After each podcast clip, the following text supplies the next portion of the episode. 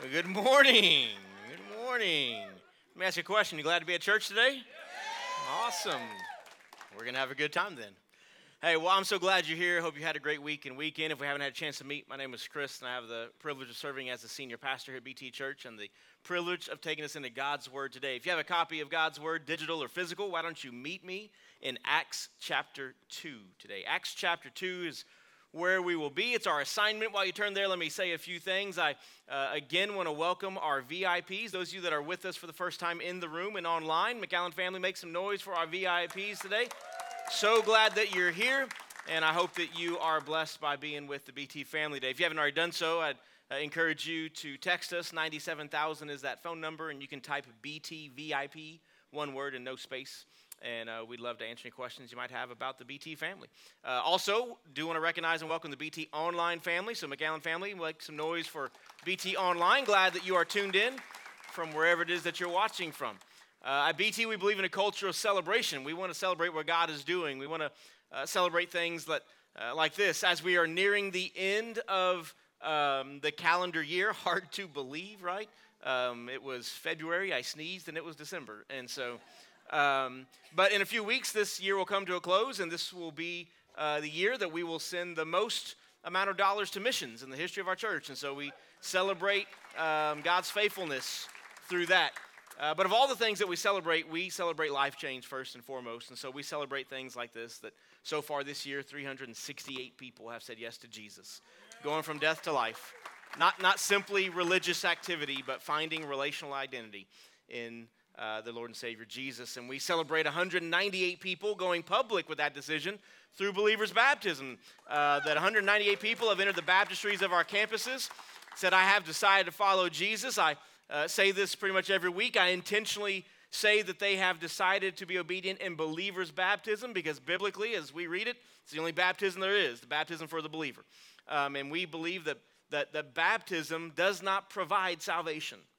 Uh, there's nothing, listen, let me just, again, I say it all the time. There's nothing special about the baptistry. It's a large bathtub at a church. Um, the water is not holy, right? It came out of the tap, okay? That water needs as much the Holy Spirit as you and I do, okay? And, and, and so uh, it's, it's not about the, the trappings, it's about the fact that, that, that, that men and women and children place their faith in Jesus and then in obedience to Him because the text says that we should be baptized in obedience, not for salvation, but because of it. Uh, we celebrate all the men and women and children that have been baptized this year. I celebrate this. We've got two planned for this service. So before we leave today, we'll celebrate two more baptisms. That'll put us at 200 for the year. Uh, next week, yeah, absolutely celebrate that. Next week, we do have a baptism party. You may have heard. Uh, no, ain't no party like a baptism party, right? And so we're gonna have a good time. And you're like, what does that mean? It means we're gonna worship and we're gonna have some baptisms. Uh, we have, I believe, right around 12 signed up for next week. Uh, and so we're excited. I, have said this before, I, I got to kind of hurry, but let me just say this. I've been praying that the Lord would allow us to uh, celebrate over 250 baptisms this year. And I just want to clarify when I, when I say that the Lord would allow us, you're like, oh, you're putting that on God. Well, ultimately, people have to respond to God's prompting, okay? I'm just asking the Lord that, that he, he would touch people's heart in such a way that they would respond, okay? Uh, and, and, so we, uh, after today, will be at 200, maybe a little more if some other campuses have baptisms. Uh, we've got, again, I think 12 signed up. That's, uh, you know, 212. That's not 250, right? And let me just say this. Uh, if we don't baptize another person, you know what we'll do at, uh, at the end of the year? We'll, we'll celebrate 198 baptisms. If we baptize 212, we'll celebrate 212. If we baptize 249, we're going to celebrate that. Um, but it's not the end of the year, and I think some people would say, Chris, you should stop saying that because you're not going to meet the goal. I don't. We're going to celebrate something. And, and that's what I'd like to celebrate. And at the end of the day, I'm going to celebrate what God gives us. Amen? But I just want to say this I believe between the number of people that will trust Jesus between now and then, right? Uh, last week, this past Wednesday night, at our student ministry gathering at our Alice campus, nine teenagers said yes to Jesus. Okay? So it's happening, right? It's happening. And so between the number of people that will that, that will say yes to Jesus, and let me just say some very direct words, what I believe to be true, the number of people in our church across our campuses that have said yes to Jesus and have not been baptized. Uh, it's not the right time. I don't understand why it's necessary. I was baptized as a kid. Why do I need it again? At the end of the day, the number of people that have not, let me just say, been obedient after salvation in the step of baptism, there, there are more than enough people, uh, I believe, to see that, that number met. But at the end of the day, we're going to celebrate uh, everyone that God gives us. All that to say, if you would like to be a part of the baptism party, it's not too late. You can sign up at our info center or you can text us. 97,000 again is that number. BT Baptism would be what you text to us. We'll get you signed up. Uh, also, you can get baptized today. We, we didn't start the day with planned baptisms. Two people showed up and said, Hey, I'm getting baptized today. And so we are excited. Amen. Uh, or at least I didn't know about them. They may have been signed up already, but uh, we are excited uh, for what God is doing. Uh, we're, we're in a series entitled A, Thr- a Thrill of Hope. And uh, there's something about this time of year uh, that puts a spotlight on hope, right? Um, uh, in an obvious way, that there are some people that every time uh, Christmas rolls around, Christmas season, lights go up and decorations and, you know, the holiday channel and Sirius XM or whatever. I mean, uh, all, all those things start to kind of become a reality and people just get hopeful. But, but, but the season, it, it still shines a spotlight on hope for people that aren't hopeful. For some people, this season is a painful reminder of loss.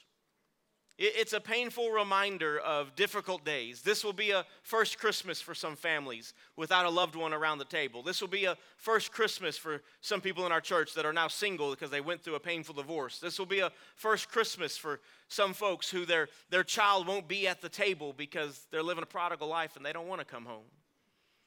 It may be the first Christmas unemployed, right? And, and so, uh, whether it's good or bad, this, this time of year, um, it shines a spotlight on hope and, and the, the longing for hope.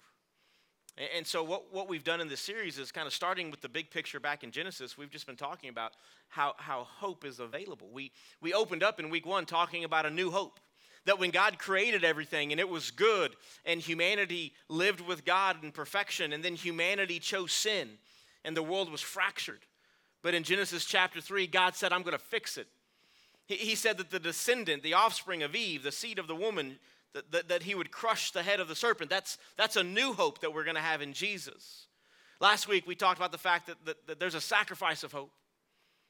That, that, that, that, that, this hope we have is provided by sacrifice and it's, it, it's experienced through sacrifice. And today I want to talk about what does it mean to have a prophetic hope? What does it mean to have a, a prophetic hope? And that word prophetic, prophet, prophecy, it's kind of churchy, and if we're not careful, it kind of can get misunderstood or, or we don't use it. But I think, I think we should use it. There are certain church words that we don't need to use because nobody understands them, and there's better words. But there are certain words that we should hold on to. And the reality is today, let me just do a, a really brief lecture on the word prophet, prophetic, prophecy, right? Today, there's some challenges. If you're new to church, just kind of bear with me. There are some challenges um, be, because uh, let, let me just say this a prophetic message, first and foremost, is a message from God for his people. That's what it is. It is delivered through a human messenger. The, the hero of the message is God. Okay? So there's a problem today because prophetic messages are confusing because there are supposed prophets who are sharing messages, but they're the hero of the message, not Jesus. They're the, right? Let me just say today, anybody who claims to be a, prof, a prophet or have a prophetic message, and, and every time they speak it's about themselves, guess what they're not? Prophetic. Ultimately it's about jesus. It's about god right? Uh, sometimes let me say this prophecy prophetic messages uh, we simply think of things that are it's like it's like a, a, a, a spiritual future telling there are elements of prophetic messages many times that are tied to events that will happen, but it, it, it dumbs it down to, to say that it's simply future telling. Not everything that is prophetic is actually telling something that will come, it's reminding us of things that have already happened. Sometimes prophetic, prophetic messages aren't looking down the line, they're looking back down the line. And, and then, of course, we have the reality today that the, the prophecy gets misunderstood because today there are supposed prophets who make bold claims about events that never come to pass. Um, those prophets should be glad we don't apply biblical standards because in Bible times they were executed. So I, I say say that the prophetic, the word, it, it kind of just it can get out there in limbo. And so if I could just kind of narrow it, just think of it, it's a message from God for his people through a person. It's a message from God for his people through a person. And today in Acts chapter 2, we're going to look at a prophetic message from Peter, right? Remember Peter? Some of y'all may be new. There's a guy named Peter. He was chosen by Jesus to be one of his followers. Um, he, he was a man of great faith. Uh, and I, I, say this sometimes I can relate to Peter. I don't mean that arrogantly because I'm a man of great faith. I can relate to Peter because I put my foot in my mouth a lot. And Peter tended, he tended to do that. Um, but, but, but let me just remind you of this that two people, two people in the history of humanity, at least according to written record, have, have walked on water Jesus and Peter, right? And I, I say this all, I get, I get fired up when pastors, oh, you know, Peter was walked on water, but he didn't have enough faith, so he sank. No, 11 losers in the boat didn't have enough faith, right? They were out on a boat, 12 of them. Jesus is walking on water saying, hey, it's me, come out. Peter, that dude, he walks on water. He's like, oh, it's Jesus, I'm going, you know? And then we want to talk about, oh, he just, and he did. He took his eyes off of Jesus and he began to sink. Like, oh, Peter and his lack of faith. There, there were 11 jokers that never left the boat, right? Anyway, that's another sermon I don't have time for. So, so, so this is Peter, right? And, and, and, and he's bold and brash. One day, Jesus is talking about how his followers will desert him, and Peter's like, "Not me. You got it twisted, Jesus. I will never. I mean, I know you know a lot, but you don't know me. I will never turn my back on you." And then, as Jesus is crucified, Peter is at a campfire, and people notice him, and they're like, "Hey, that dude was with Jesus." He's like, "No, I wasn't with Jesus." And ultimately, it gets to the point that with, with harsh language, with, with almost think of cursing involved, he doesn't just say that he wasn't with Jesus, he says, I don't even know him. And this is my sanctified imagination. I believe that as Jesus is crucified and Peter's hope in the person is dashed, and now I don't think Peter's got hope in himself because he just did what he said he wouldn't do. You know, story Jesus rises from the dead. There's record of his time on earth after his resurrection. And one of those records, he is having breakfast with his friends. And this, again, this is a chapter and verse. Hear me. This is Chris's commentary. I think Peter's there on the shore, and I think he's thinking to himself, why am I here? You got like John. I mean, John stayed with Mary. Like, he should be here. I, I denied knowing Jesus. And Jesus asked Peter three times, Do you love me? Do you love me? Do you love me? Feed, feed my sheep. What was Jesus saying? He's saying, I'm not done with you. I'm not done with you. In the Gospel of John, we call it the reinstatement or the restoration of Peter. And so, so Peter would be restored. And then the book of Acts, which is kind of the record of those first Christians taking the gospel out, Peter is kind of, you know, heavily mentioned in the first few chapters there. Peter would preach this sermon that we call the Sermon at Pentecost. I'm sure some of the disciples like, you, that guy's going to preach? The, the, denier, you know? But as, but as Peter would preach the sermon at Pentecost, we're going to look at a small part of that today. As Peter would preach, it wasn't the Peter who denied Jesus. It also wasn't the Peter who said, I'll never deny you. It's not that he went back to that guy, it's that he got shaped to who God was wanting him to be. And I'm going to mention this in, in a few minutes and kind of expound on it. But what, what changed in Peter's life is that he, he was restored by Jesus and he was filled with the Holy Spirit. And beloved, that changes things today. It changes things when we turn our eyes to Jesus and when we say yes to Him and receive the gift of salvation. And in that moment, we are restored, we are put in right standing, and in that moment, we are filled with the power of the Holy Spirit. And so, here in Acts chapter 2, we're a little over 50 days from that breakfast on the beach. We're a little over 50 days from Jesus telling Peter, I want you to go and feed my sheep. I want, I want, I want you to, to have faith. I, I, want, I want to use you. After that statement, by the way, Jesus would ascend to heaven in front of those guys. He, would, he didn't die a second time, right? He ascended. And after that, filled with the Holy Spirit, Peter would preach this sermon. We won't look at all of it. If you want some homework, you could pick up Acts chapter 2, verse 14, and, and read on through the whole sermon. But today, really, what I want to talk about is I want to talk about how, how a prophetic hope, a, a, a, a message of hope from God to his people, transforms our attitude in life.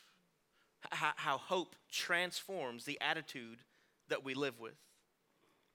And so I'm going to look at Acts chapter 2, starting in verse 29. This is what it says.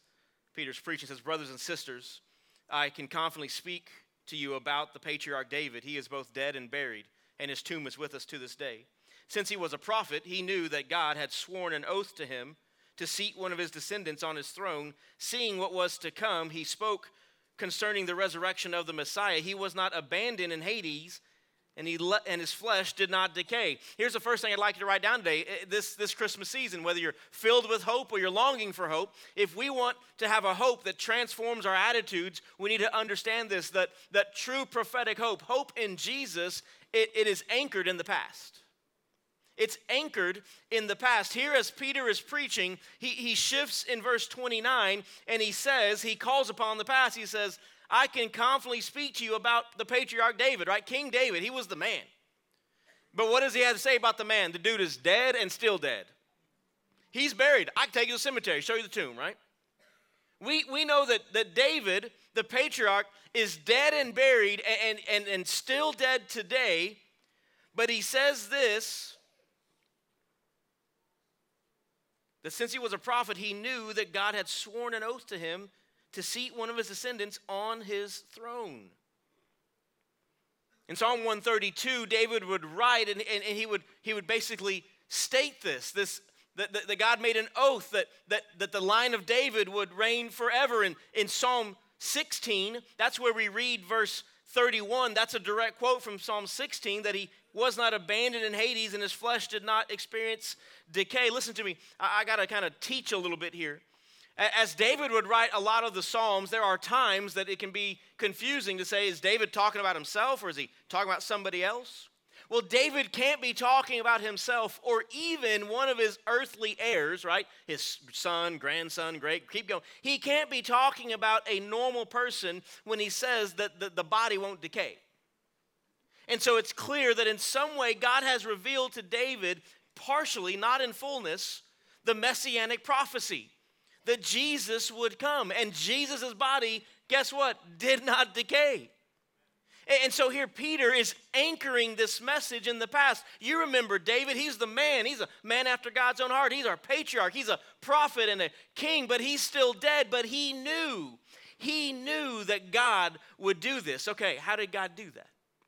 Remember last week, Colin did a great job talking about the sacrifice of hope, and he, he, he ended it with that, that, that kind of great uh, crescendo where he took us to the genealogy of Jesus, all the hard names, right? And he said we can easily bypass that. But this, this is why it matters. Is why it matters because in, in all those names, we, we get to David. And then you keep reading from David on and you get to Jesus. You get, you get to Jesus. Now, listen to me. You're like, I, I'm not connecting. Beloved, today, there's probably many of us that, that need, need our hope strengthened. We, we need our hope restored. We, we, we need our, our hope buoyed in our lives. And the problem is, many people in the church today are looking to the tricks of the world to do it. We're, we're, we're, we're looking for temporary answers to what many times are eternal problems without Jesus. And so when, when, when things kind of fall apart, when things get rocky, we, we, we turn to the natural instead of the supernatural. And so, listen to me. The fact that our hope is anchored in the past is not some pithy statement in a sermon. What you need to hear today, if you've said yes to Jesus and you continue to struggle to walk in hopefulness, it might be that you are hitching your, your wagon to the wrong hope. You, you, listen, God, God has given us gifts today that when Jesus is the focus, they are, they are great resources. Modern medicine, guess what? You, because you're a Christian doesn't mean you shouldn't go to a doctor. I'm just, that's silly right? But, but your hope shouldn't be that doctor. When your hope is Jesus, you can understand that God can use that doctor to do what he wants. When, when you find yourself in grief and, and, sorrow and overwhelmed with despair, when your marriage is rocky, when all you, you go to a therapist, right? And, you can be blessed and built up, but your hope shouldn't be the therapist, the counselor. It's got to be Jesus. But somewhere along the way, we follow the pattern of the world where we, we switch our anchor to those things instead of Jesus.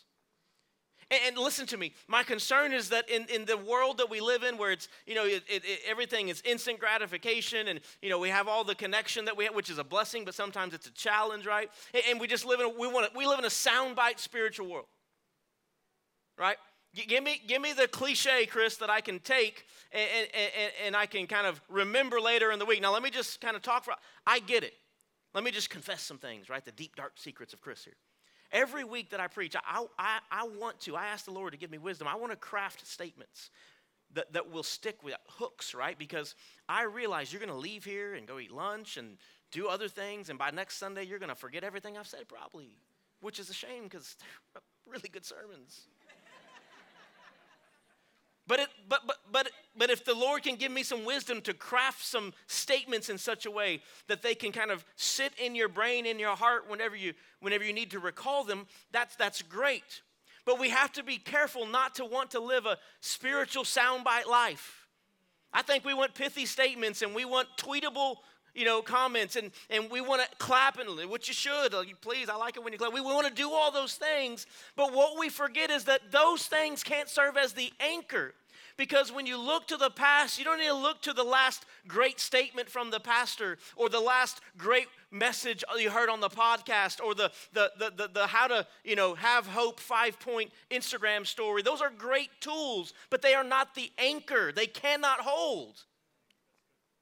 And, and my fear is that as we buy more and more into a soundbite spirituality, we forfeit the anchor that we have right here in the Word of God. And so today, if you are struggling, let me attempt to help you reestablish that anchor. Because here's what the text tells us that God, in the beginning, God created the heavens and the earth, and that's good news. That means you and me were created, right? And it was good and it was without sin and it was perfect. But as we looked at in verse 1, humanity chose sin and brokenness came in. And then, week one of this sermon series, God said, I'm going to fix it. I'm going to fix it. And so there's this big message, right? There, there's this, this big message that's like the water in this pitcher. If we're not careful, we can, we can, we can miss the amazing thread of grace through Scripture to our lives. So, so the world is messed up. God says, I'm going to fix it. Fast forward, there's a guy named Abram in Genesis chapter 12 that we meet. God says, Hey, because, because of faith, because of your faith, I'm going to choose you for my purposes. And while Abram and his wife Sarah didn't have any kids and they were old, God said, I'm going to give you kids. I'm going to give you a son specifically. And what begins to happen is when, when God said to Adam and Eve, the, the descendant of the woman will crush the head of the serpent, it starts to unfold a little bit. It starts to unfold a little bit. And so, Abram, by the way, who became Abraham, would have Isaac, and Isaac would have Jacob, and then Jacob's got a bunch of kids. And so, what ends up happening is the statement God said to Abraham starts to come true. What did he tell Abraham? I will make you the father of a great nation. And through that nation, the whole world will be blessed. You're like, Chris, you're losing me. Just hold on. And so you've got this huge story, if you will. I got to get my science experiment together here. You got this huge story, right? And, and as you read from Genesis 3 to Genesis 12 and following, where, where God establishes his covenant with Abraham, this, this story, like the water going through the funnel, it starts to get kind of low, it gets narrowed down, right? The stream here narrows as it goes into this cup.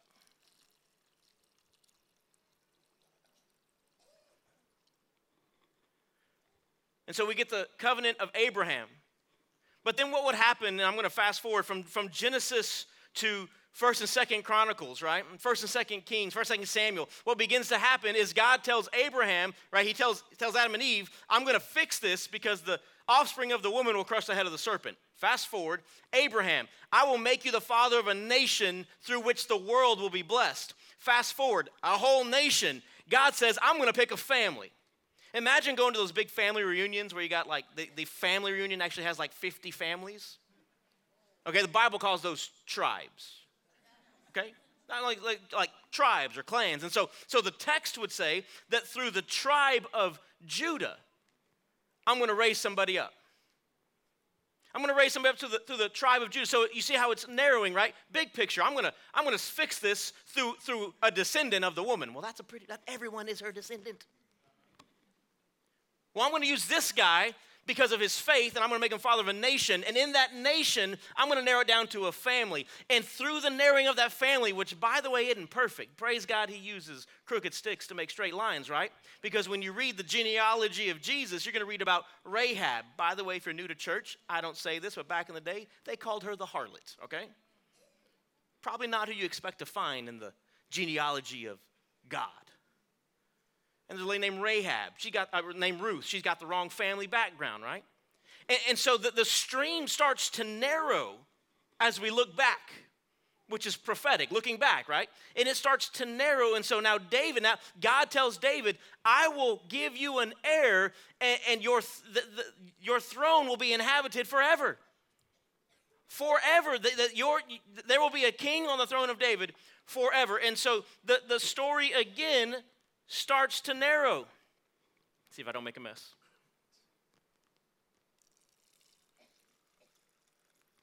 Because as you keep going forward, the line of David leads to Jesus. And if you read the book of First Peter, God, right? So you can say Jesus, he is God himself. Jesus would say, I have for myself a royal priesthood. I have a chosen race. I have a people for my own possession. Guess what happens when you say yes to Jesus? You become a person a part of the people for his own possession. You're part of the royal priesthood because you are now connected, right, all the way back to the line of David, the lion of Judah, all the way connected back to the fact that God said in the very beginning, I'm going to fix this. And that should provide hope. M- m- more, than, more than anything, that should provide hope. That, that, that should encourage our hearts. So when we look back, we're not looking back at, at, at, some you know temporary answer. We're not connecting ourselves to things that will fail. But in the story of god's design he's got you. He's got you. And we look back into the anchor of hope that we see in the past. You may think to yourself well hold on chris. Because you, you said that god promised david that, that a king would come from his line forever. And I don't know a whole lot, but I, am pretty sure Jesus was never the king of Israel. True story. Uh, Jesus' entire life, Israel was not a sovereign nation. Jesus never sat on an earthly throne. In fact, that's why many people missed him. But funny thing, I, I don't believe the governor of Texas is trying to become the mayor of McAllen. That's not a shot on the mayor of McAllen. That's a huge job. But I just, just like I don't think the President of the United States is trying to become the governor of Texas. And so when you're the King of Kings, you don't need to inhabit a small national throne. You've got all of the thrones. Jesus is a king. He is the King of Israel because he's the King of the world. And that is an anchor where we can connect ourselves. When life seems to be going crazy, like Peter did in the sermon, we look back and we say, Listen, I got hope. I got hope because he's got this. Verse 32, Peter goes on to say, God has raised this Jesus. We are all witnesses of this. Therefore, since he has been exalted to the right hand of God and has received from the Father the promised Holy Spirit, he has poured out what you both see and hear. For it was not David who ascended into the heavens. By the way, he's like, the crowd he's talking to, you don't want to talk bad about David. For it was not David who ascended into the heavens, but he himself says, The Lord declared to my Lord, Sit at my right hand until I make your enemies my footstool. And so, how do, how, how do we have a hope that transforms our attitude today? We, we understand that our hope has to be anchored in the past, right? But we also understand that, that, that hope provides confidence in the present. Ho- hope, the hope of Jesus, prophetic hope, allows us to be confident in the present. Peter goes on to say again, God has raised this Jesus we're all witnesses of this. By the way, Peter is saying that he was talking about Jesus in the preceding verses. Therefore, since he has been exalted to the right hand of God and has received from the Father the promised Holy Spirit and poured out what we will see and hear, it's not David who ascended, but it was Jesus. And so, again, I mentioned earlier, here is Peter, who some 50 plus days earlier was the guy who had said no to Jesus probably sitting at the breakfast table, the breakfast campfire, thinking he's worthless. And don't miss the fact that he was at a campfire when he denied Jesus. Now he's at a campfire where Jesus would restore him. And so, this Peter, who probably felt useless and cast, who probably felt that there was no hope for him, now with great confidence, he is saying what? He is saying, This Jesus is exalted. This Jesus is alive. This Jesus reigns. What, what was the shift? I already said it. What was the shift? Is that Peter got restored and he got filled. he got restored, and he got filled. And today, beloved, we forget that in the church, that when we say yes to Jesus, we get restored and we get filled. When you say yes to Jesus, in that moment, restoration runs in your heart. The moment you, you call upon the name of Jesus, it happened at camp, at VBS, in a weekend worship service. It happened with your parents in the living room. It, it happened on your own reading the text. Whenever you call upon the name of Jesus, believing in your heart, confessing with, the mouth, with your mouth that, that He is Lord, when that moment happens, the, the church word is justification. The, the old preacher joke is justified, I'd never sin. Justified, right? And in that moment, restoration reigns in your heart. But also in that moment, what we know biblically is the Holy Spirit takes up residence in your life.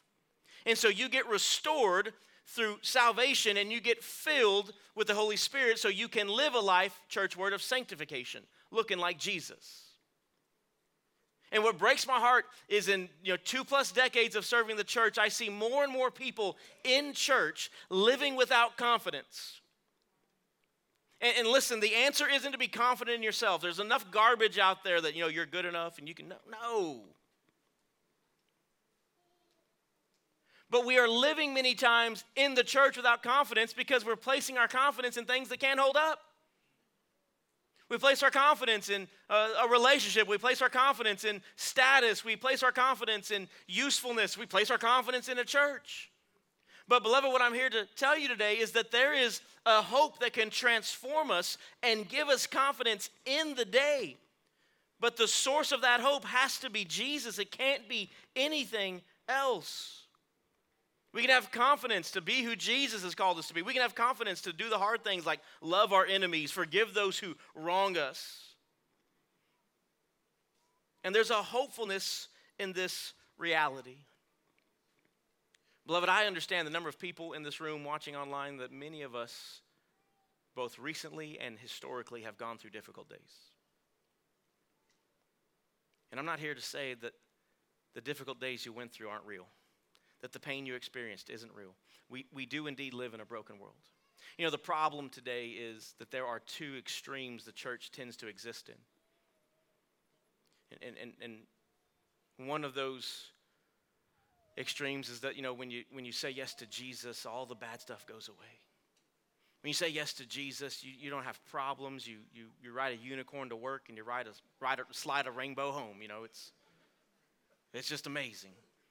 And if you have a bad day it's because you're probably you're probably not loving jesus and by the way, since you do love Jesus, he loves you, you're gonna always, you know, you're gonna have wealth and health and all these things. But there is another extreme that's like, hey, if you really love Jesus, then you like you're gonna walk around with ashes on your head all the time, and and you know you're you're not gonna uh, ever you know eat anything that tastes good, you know, and and it's just you're destined for a life, uh, uh, you know, of misery. And here's the funny thing: people can put pride in prosperity or poverty all the same. Prosperity and poverty aren't the problems, it's Jesus not being the center of our confidence being the problem. And so, like Job in the Old Testament, who was arguably the wealthiest man in his region, could say, The Lord gives, and then he did 10 funerals because he buried 10 kids in one day, and his wealth was decimated in a day. The same guy could say, The Lord gives, nothing wrong with that. The Lord takes away. Blessed be the name of the Lord. That's confidence. That's confidence. Listen to me. It's not arrogance, it's confidence. What I think some of us need is we need a restored confidence. We have lost sight of the fact that Jesus is enough. We run to all the trappings of this world. We run to all of, I, I use Orajel all the time as an illustration, right? What, what does Orajel do when you got a toothache? It numbs the pain, it does not treat the problem the things of this world. Some of them are good things that God has given. But the things of this world without Jesus, they simply numb things, they don't fix things. And we've got to remember that there is a confidence that can be had in Jesus. We've got to pursue him, we've got to seek him. But that confidence, that hopeful confidence, keeps us today. The book of Hebrews, chapter 11, right? The pretty famous chapter about faith. Book of Hebrews, chapter 11, verse 1 tells us now faith is the assurance of things what? Hoped for, right? Now, I'm to put this together. Faith is the assurance of things hoped for, it is the certainty, some versions say proof of things unseen. You know what the problem is for a lot of believers today? We're more interested in the seen than the unseen. We're, we're more interested in the seeing. I, I, I need to see some things. And we're, we're, we're, we're hitching our confidence to what we can see. Well, when God does good things, I can see that He did some good things. I'm all about that. Now I'm going through a difficult time. Now work is getting difficult. Now people in the church have mistreated me, and I'm going to avoid them because that's what you do, right? And I'm going to do this and I'm going to do that because what I see, what I see dictates how I live. But the Bible says that when you're a person of true faith, you have a hope that can't be shaken. Listen, I'm not saying that all of us, when we get hit in the stomach, we got to catch our breath, right? That happens. But the ability or inability to navigate loss and heartache, and this is where it gets real in the church. So when, when we treat people, when we, when we treat people and each other, right, with, with a lack of forgiveness and bitterness and disdain because we see people doing that back towards us, you are putting your hope in what you can see instead of what you can't which is the power of God at work in you. And we need to, it's, I'm not saying this is easy. We've got to go back to saying that my faith, it's the assurance of that which I hope. What do I, what do I hope for? I hope for healed relationships. I, I, I, I hope for the reign of God to be evident on earth. I hope for these things. But there will be a confidence, a, a proof in that which is unseen that God is working even when I don't see it. And so we, we, we, we live with a transforming hope when we anchor ourselves in the right, when our hope is anchored in the past. We, we live with a transforming hope and we live confidently in the present. But then the last thing, verse 36, kind of stands on its own here. Verse 36, Peter wraps up this part of the sermon with this. He says, Therefore, let all the house of Israel know with certainty. Everybody say certainty. Therefore, let all the house of Israel know with certainty that God has made this Jesus, here's a little dig, whom you crucified. Let me, let me just say this Acts is a historical book, okay? Sometimes it's called the Acts of the Apostles. Um, this is just free teaching. I personally believe that a lot of Acts is what I would consider to be descriptive. It describes. I don't think that a lot of Acts is prescriptive. What I mean by that is that I don't think it prescribes the way things have to be done. The reason why I say that, the, the church in Acts met in homes, right? Well, we if that's prescriptive, we are violating Scripture right now. Okay? But while it is descriptive, it is historical in context. Peter is speaking to people who, who months before probably were with the crowd saying, Crucify him. He is speaking in historical context. But let me just say this you and I crucified Jesus just as much as the Roman soldiers and the Jewish leadership did, because it was our sin that held him there. Therefore, let all the house of Israel know with certainty that God has made this Jesus, whom you crucified, both Lord and Messiah. How do we, how do we live with a transforming hope? We understand that that type of hope provides certainty about Jesus. That kind of deep seated hope. It is anchored in the past, it is confident in the present, but it is always certain about Jesus. Number three, write that down certain about Jesus. I know that sounds like pretty obvious, like, ooh, you're blowing me away with the depth on that one. But can we just be honest with each other? How often do we practically live like atheists? Like we practically live without certainty. Listen to me. Let, me. let me just talk about me. You're better people than I am, all right? I gave my life to Jesus March 4th of 1998. This coming, this coming March will be 25 years of walking with Jesus.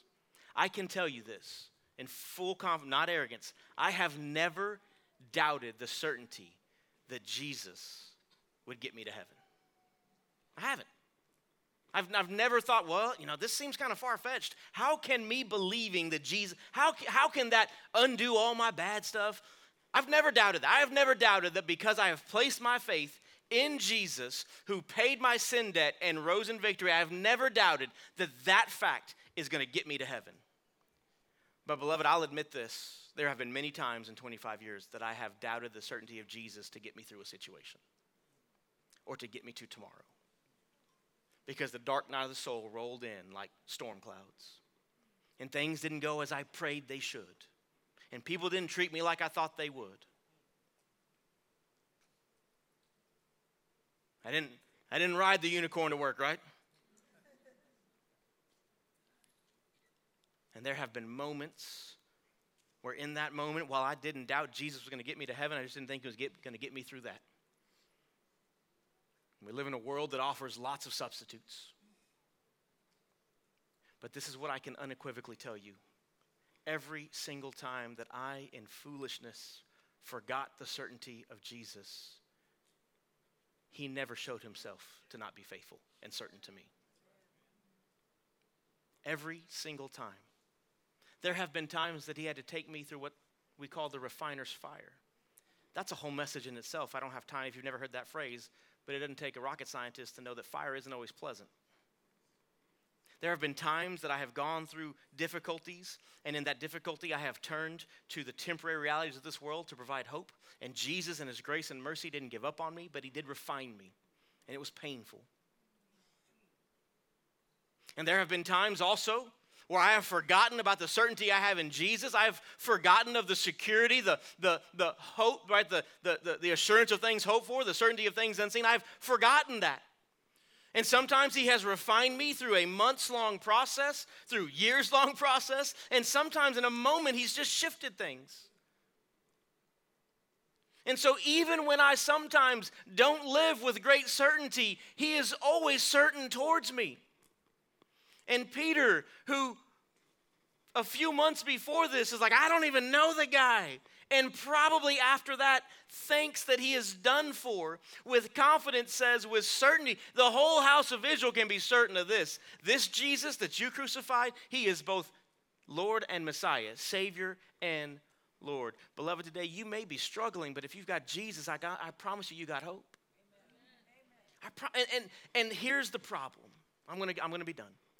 The problem is we've been we've become so satiated, so so overwhelmed both both in content and sometimes our satisfaction with the patterns of this world. I'm talking to believers. You know, you know, you know the problem, believers? Is unfortunately we've gotten we, we have followed our early father and mother. Adam and right? Adam, when Adam and Eve sinned, who told you you were naked? The woman. What did you do? The serpent. What does the church do today? The world, the politics, the people in office, the pastor, the, the, the spouse. And we've gotten really good. We've just gotten really good about finding the problem out there instead of in here.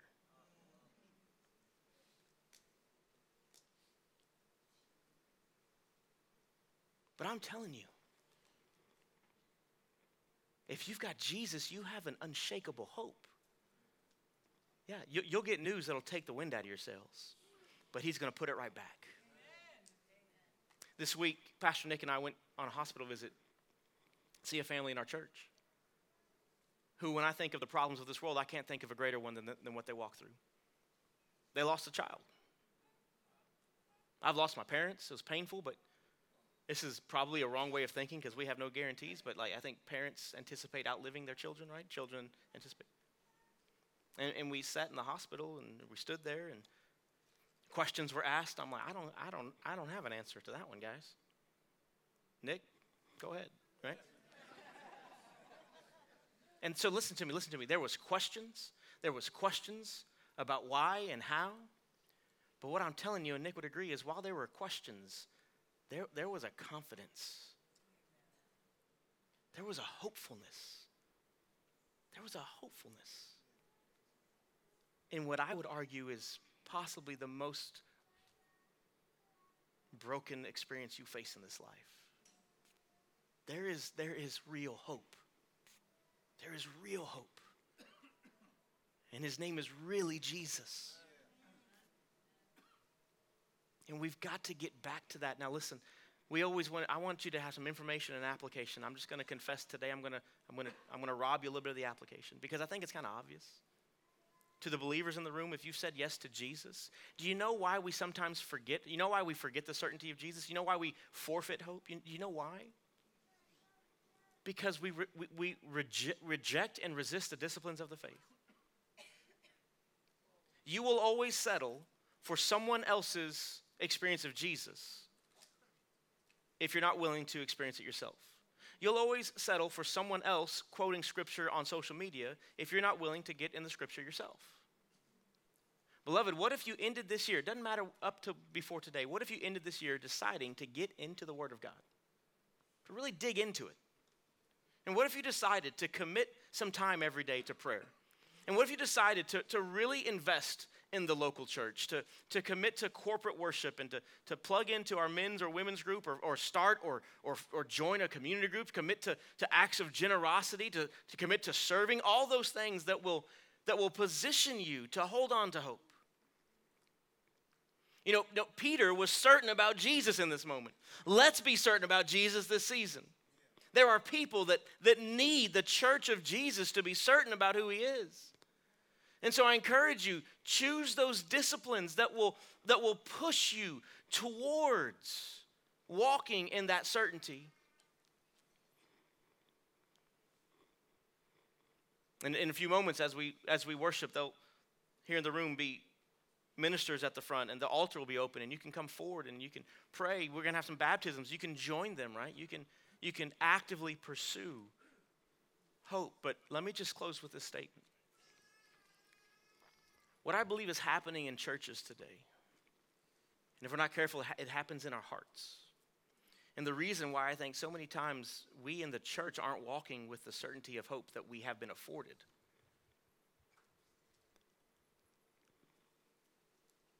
is, is because we have forgotten how it works. Let, let, let me explain this. We, my wife and I are in a really fun season. Uh, we got a 10th grader, a 9th grader, a 6th grader, and a 4th grader. You're like, fun? That sounds exhausting. I said it was fun. it is also exhausting. And so, you know, we, we one, one kid, the youngest, plays in a little, you know, city basketball league. Our sixth grader is playing Parks and Rec football, and uh, our daughter in ninth grade is playing high school basketball. Our son just finished uh, his football season, and, and so we're always going somewhere, always watching something, right? When, when my kids were younger, I, I, coached several. I coached a basketball team, I coached a baseball team, I coached a flag football team for five or six years. I resigned. I wasn't a great coach, right? I'm going to stick to pastoring. My record wasn't what I wanted it to be, but. But now in this season where my wife and I are in the, the stands, sometimes it's hard not to still want to coach. And let me just, I've also noticed, so I played football in high school. That's, you know, my, my, my, my sport of choice. My wife played basketball. She's very humble. She excelled. High school basketball, that's her sport of choice, right? Um, and so the funny thing about a football game is one, I'm not saying which sport is better, I'm stating a reality. More people are at high school football games than basketball games. And you are sitting further away from the field and the referees. So when I yell at the referees in a football game, it largely isn't heard, right? But when you're in a basketball gym, which is like an echo chamber for sound waves, and you're sitting closer, they can hear you. So I tell myself as I, you know, decide my attire for the game, don't don't wear the BT sweatshirt today. I tell my wife, don't nothing BT, girl. It's not just me. Don't be fooled. But for example, my daughter's basketball games, it's, it's not simply that we can yell at a referee, we, we can yell at her. Now, before you get it twisted, we're not like, oh, do better. We're coaching, right? Drive the ball, right? Get the rebound. Be aggressive. Like, we're, we're coaching. And my, my wife may coach a little more than I do in those stands. And it's funny because here's the deal Christy and I, we're, we are available to coach. Like when that game, when that game going on, and my, my, our daughter's playing, we are available. We are coaching it up. And sometimes, probably out of embarrassment, my daughter like, I don't know those people, you know, and she doesn't always make eye contact with us when we are offering our suggestions. But at the end of the day, here, here's the reality. Here's the reality in those games, those basketball games that we watch, we, we are more than available to coach. But e- even if our daughter wanted to just run up to the baseline every time and, and see what we had to say, at the end of the day, it doesn't matter. Do you know why? Because while we have availability, we don't have any authority. We don't have a jacket that says, you know, Sabercat basketball, and we don't have a clipboard and a marker, and we don't have a seat on the bench. We're just in the stands. And, beloved, let me just say this before we're done today. Because some of you are living this up and down life. And I'm so glad you're here, but let's just be honest, you're gonna leave, you're gonna leave here and live like the world again, probably. You're not gonna live a surrendered life. And you're gonna wonder why your hope isn't constant. Because the equation doesn't go like this. You see, everyone I've ever met that, that knows anything about Jesus, they're all about his availability, right? Jesus, man, I'm, I'm, I am in a mess. I got fired. I, I, my marriage is falling apart. This is my kids are wilding out. I, I it is. I, I need you to be available to me right here and now. People want it, but but when it doesn't seem to be that much of a mess, when things seem more or less okay, we, we, we, we just want Jesus to stay available for us, but we don't want his authority over us. That says, hey, if you, if you want my availability and my hope and my certainty and my security, it's yours. But there is an authority I've got to have in your life. And we get it twisted because he wants to choke out our life. No, no, no. John 10 10. I came that you may have life and have it to the full. And we, we choke out life we hold the grudge. We gossip. We, we, we d- ignore what he says about the, the dangers of sexual sin. We, we, we seek out answers everywhere but him, and when the bottom drops out, we want him to be available. But, beloved, if he had authority, we wouldn't have to worry about his availability because we would walk lockstep with him all the way. And today, Today, what it might be for some of us is that you will hit this altar and confess to Him that you have wanted His availability without His authority. Because when you take His authority, the certainty of Jesus in your life will never be in question. Will never be in question. Maybe some of you, you need to just walk right out here to that info center. Because we got a baptism party planned next Sunday, but delayed obedience is still disobedience. And maybe today you need to join the two that are getting baptized because you have received the gift of salvation and you should not be ashamed of it. But maybe someone in this room or watching online, what you need today. I've talked a whole lot to believers, so let me talk to you. What you might need today is the hope of Jesus to spring eternal in your life. And it, it is not accomplished through greater religious activity. Hear me. Religion's not a bad thing. Sometimes it gets, it's, great. But, but religious activity can never accomplish what is necessary through relational identity. And you will never have the hope that God wants you to have unless you have the certainty of Jesus in your heart. And so today, if you haven't said yes to Jesus, if you don't know where you stand before a holy God, I'm going to invite you to make the greatest decision of your life. You see, if you kept reading in Acts chapter 2, these people who Peter just kind of brought, brought it to, they were, they were pierced to the heart, verse 37 says. They were pierced to the heart and they said, What must we do to be saved? He said, Repent. What does that mean? Say yes to Jesus. And then when your salvation secured, he said, Be baptized. So today, if you want to say yes to Jesus, here's your opportunity. Every head bowed and every eye closed. Today, if you want to secure your salvation, I'm going to invite you to say a prayer with me. Please understand it's not a magic formula. If you say it every week, please, please hear me. You shouldn't be hoping that it sticks one day. We say this prayer not because the prayer is some formulated system, but because it represents what Paul wrote in John in, in Romans 10 9. We believe in our heart that Jesus who he says he is. We are confessing with our mouth that he is Lord and God raised him from the dead. So today, if that's you, you're ready to receive, would you pray this prayer with me? Dear God, I know that I'm a sinner, and I know that I'm far from you. I know that I need you. And I believe you made a way for me to be made whole. I believe you sent your son Jesus to come to earth, to live without sin, to die on the cross and pay for sin. And I believe he rose again in victory. And so today, Jesus, I'm trusting you with my life. And I'm surrendering to you as Lord. Thank you for loving me first. It's in your name that I pray. Amen. Amen.